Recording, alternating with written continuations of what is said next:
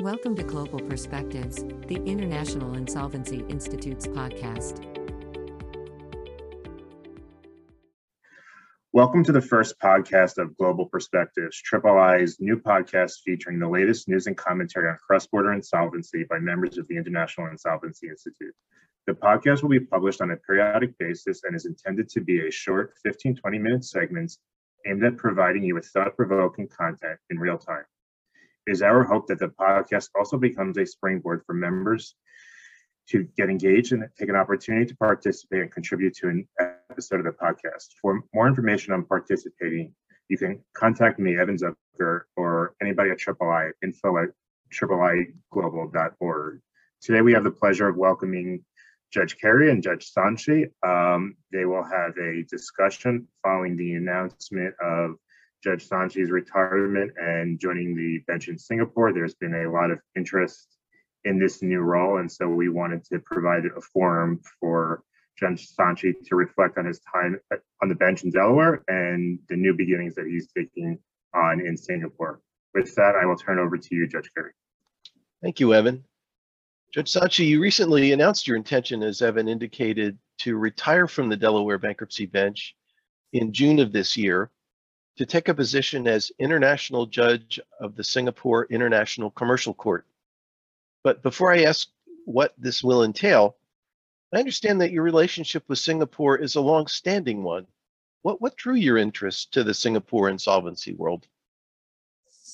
Well, thank you. Um, first of all, thank you for asking me to do this. Happy to do it. Uh, happy to do just about anything for Triple I. Um, so I first became acquainted with Singapore uh, several years ago through my work with the Judicial Insolvency Network, which was created, uh, was really springboarded by Singapore, but it was a collection of international bankruptcy insolvency judges from a variety of countries Canada, British Virgin Islands, the Caymans, the UK, Singapore, Australia, New Zealand, uh, and the US.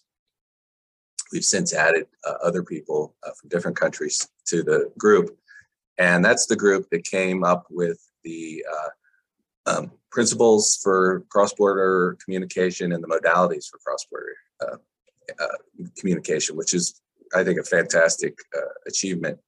Um, and I was a very small participant in that. But when I we we had our first meeting in Singapore, and I fell in love with the country right away. Um, the food is amazing. Uh, it is one of the most beautiful places I could imagine a city to be. Um, the weather's fantastic and the people are fantastic. And uh, I was very impressed with the judiciary there. I had an opportunity to meet the law minister, had an opportunity to meet uh, some of the senior judges, and uh, that sort of started the romance. I've been there three times now, and I would have been there more often since, except of course the pandemic has has limited uh, our ability to go. But uh, that's the background uh, of how I came to know Singapore, and I, unfortunately how they came to know me, I guess. So, what do you expect to be doing as an international judge? So, um, the idea of uh, adding an insolvency, international insolvency uh, piece uh, to the existing docket and jurisdiction and, and work of the Singapore International Commercial Court is new. Uh, I think it's an expansion, a natural expansion of what they were doing. But we're hoping to attract uh, international insolvencies primarily in the Southeast Asia and South Asia region. Um, and I hope to be running insolvency cases. Uh, myself and some of the uh, Singapore judges who have insolvency experience, who are also on the uh, on the SICC, will be uh, handling those cases. And um, we're hoping to attract uh, companies. there's a lot of interconnection with Singapore in the region because of the uh, amount of financing that comes out of Singapore, because of the size of the Singapore economy, and because of the longstanding uh, legal tradition of Singapore. Uh, it's an arbitration center, uh, it's a mediation center, and it's a legal center. So hopefully uh, that will create interest in people uh, and entities coming to Singapore for purposes of having an insolvency case how much travel do you anticipate will be involved in your new position, and where where will these um, uh, proceedings take place?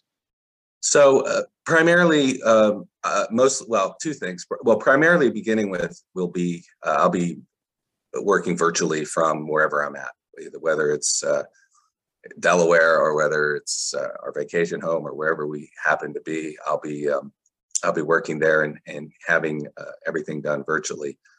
Um, hopefully, uh, when the pandemic eases, knock on wood, uh, we'll be able to uh, do more uh, in Singapore.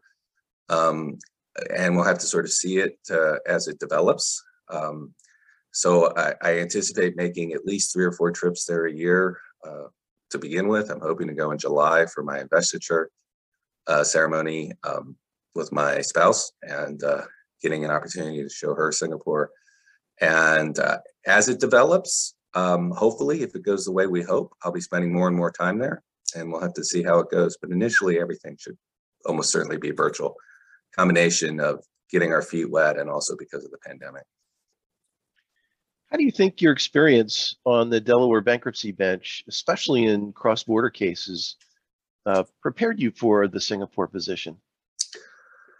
Well, I mean, being a Delaware bankruptcy judge, as you know, Kevin, um, you handle incredibly complex cases, you handle uh, expedited cases, you are constantly dealing with questions of state law, wherever that state law might be. I've written on Colorado oil and gas law, I've written on New York contract law, I've written on uh, labor issues from California. Uh, you, you deal with stuff that's kind of out of your natural training all the time.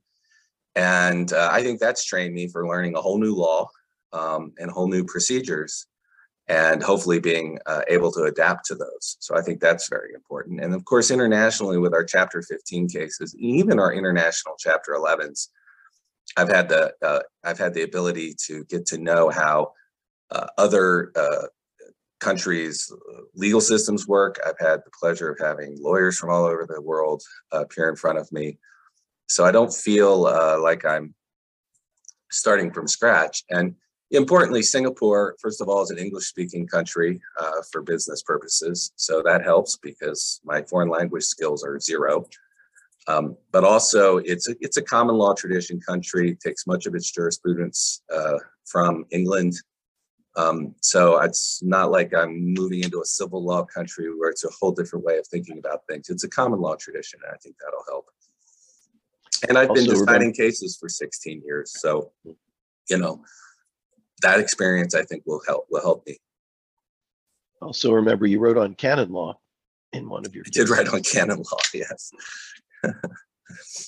Well, certainly I don't think I don't think the debtor liked my answer, but I did write on canon law. Well, sometimes that happens. I remember that when we were colleagues on the bench, um, we used to conduct mediations for each other. Has this practice continued? Uh, it has, although you know we really miss uh, your services um, for free, uh, and uh, Judge Gross's former Judge Gross's services for free. I know you're both doing mediations now, but uh, the only two judge, well, Judge Shannon and I do the bulk of the mediations. Um, Judge Goldblatt has uh, has shown some interest. Judge Dorsey has shown some interest. Um, you know, our judges are busy being judges, so uh, anytime they can take out of their schedule to be mediators is very much appreciated by the judges they're helping it out helping.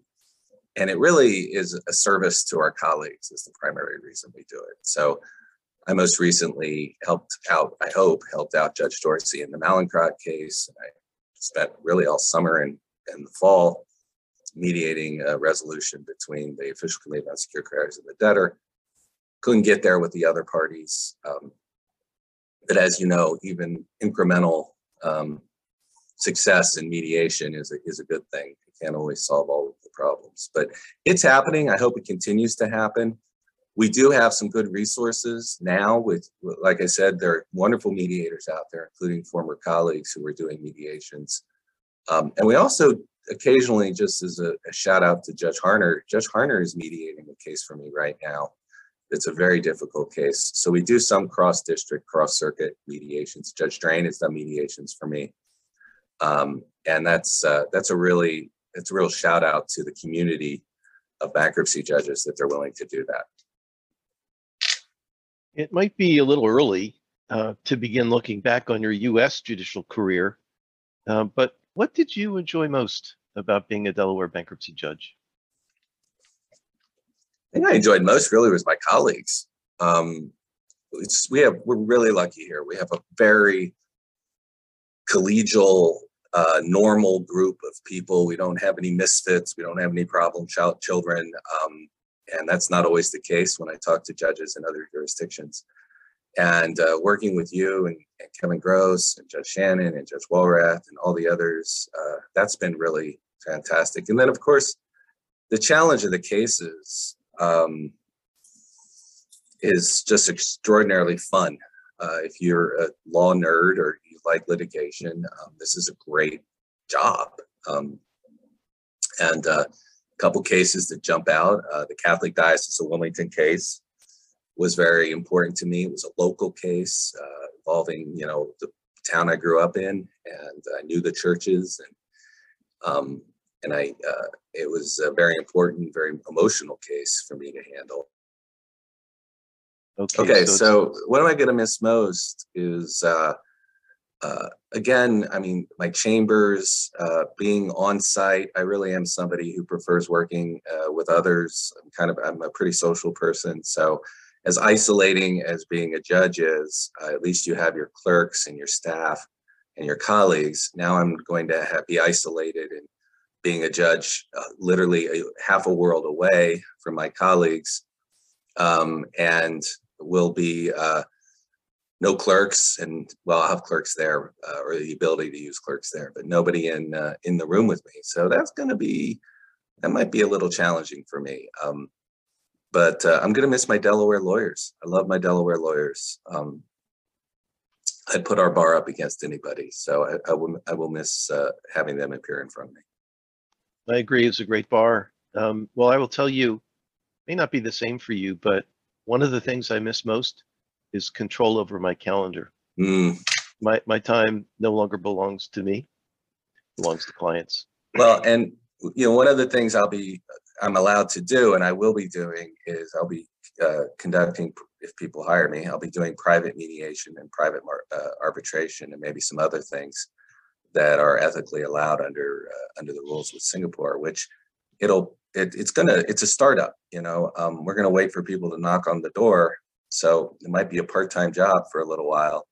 Um, so it's good to have that to do. And it's also, I'm really kind of excited about that, but you're right. I, I remember clients and, and I remember Sunday afternoon calls and I had a client in Hawaii. My wife yelled at me all the time. He'd love to call me at 1030 at night, right at, you know, uh, every night. Um, and I think it almost led to a divorce, but uh, we'll, we'll see how that goes. The, the, the time zone challenges with Singapore are very dramatic. So hopefully it will, it'll all work out.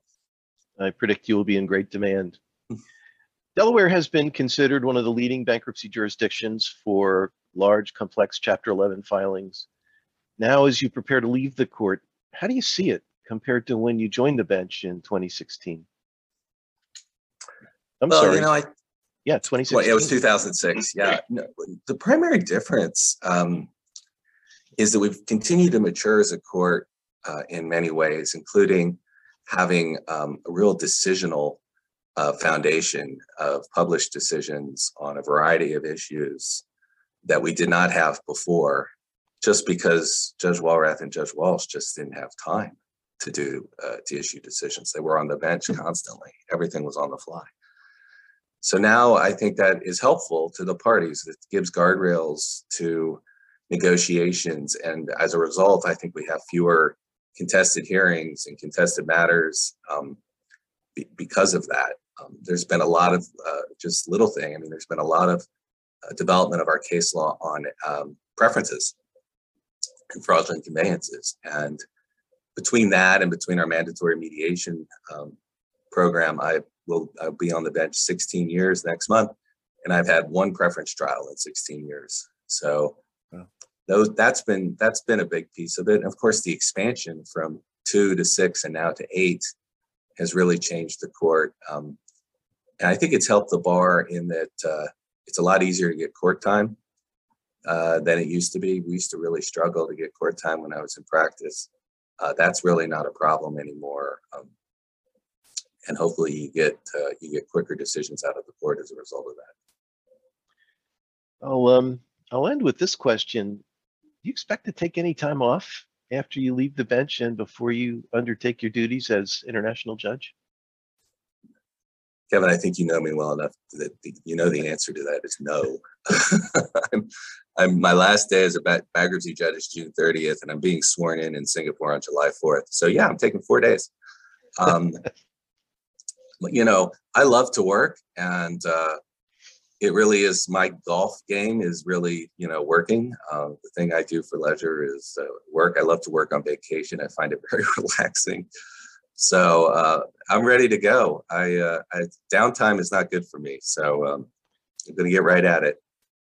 You'll I probably, I'll probably regret that about nine months from now. But I don't know. I felt the same way and did the same thing. I didn't want to lose any momentum, and um, I've never looked back on that decision.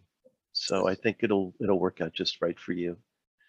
Judge Sontchi, thank you so much for um, uh, agreeing with Triple I to do this program. Um, I'm sure everyone is um, really interested in in what you have to say and your new position, which is fascinating. I think uh, in the insolvency world, and I think we'll all be looking to see how it works out.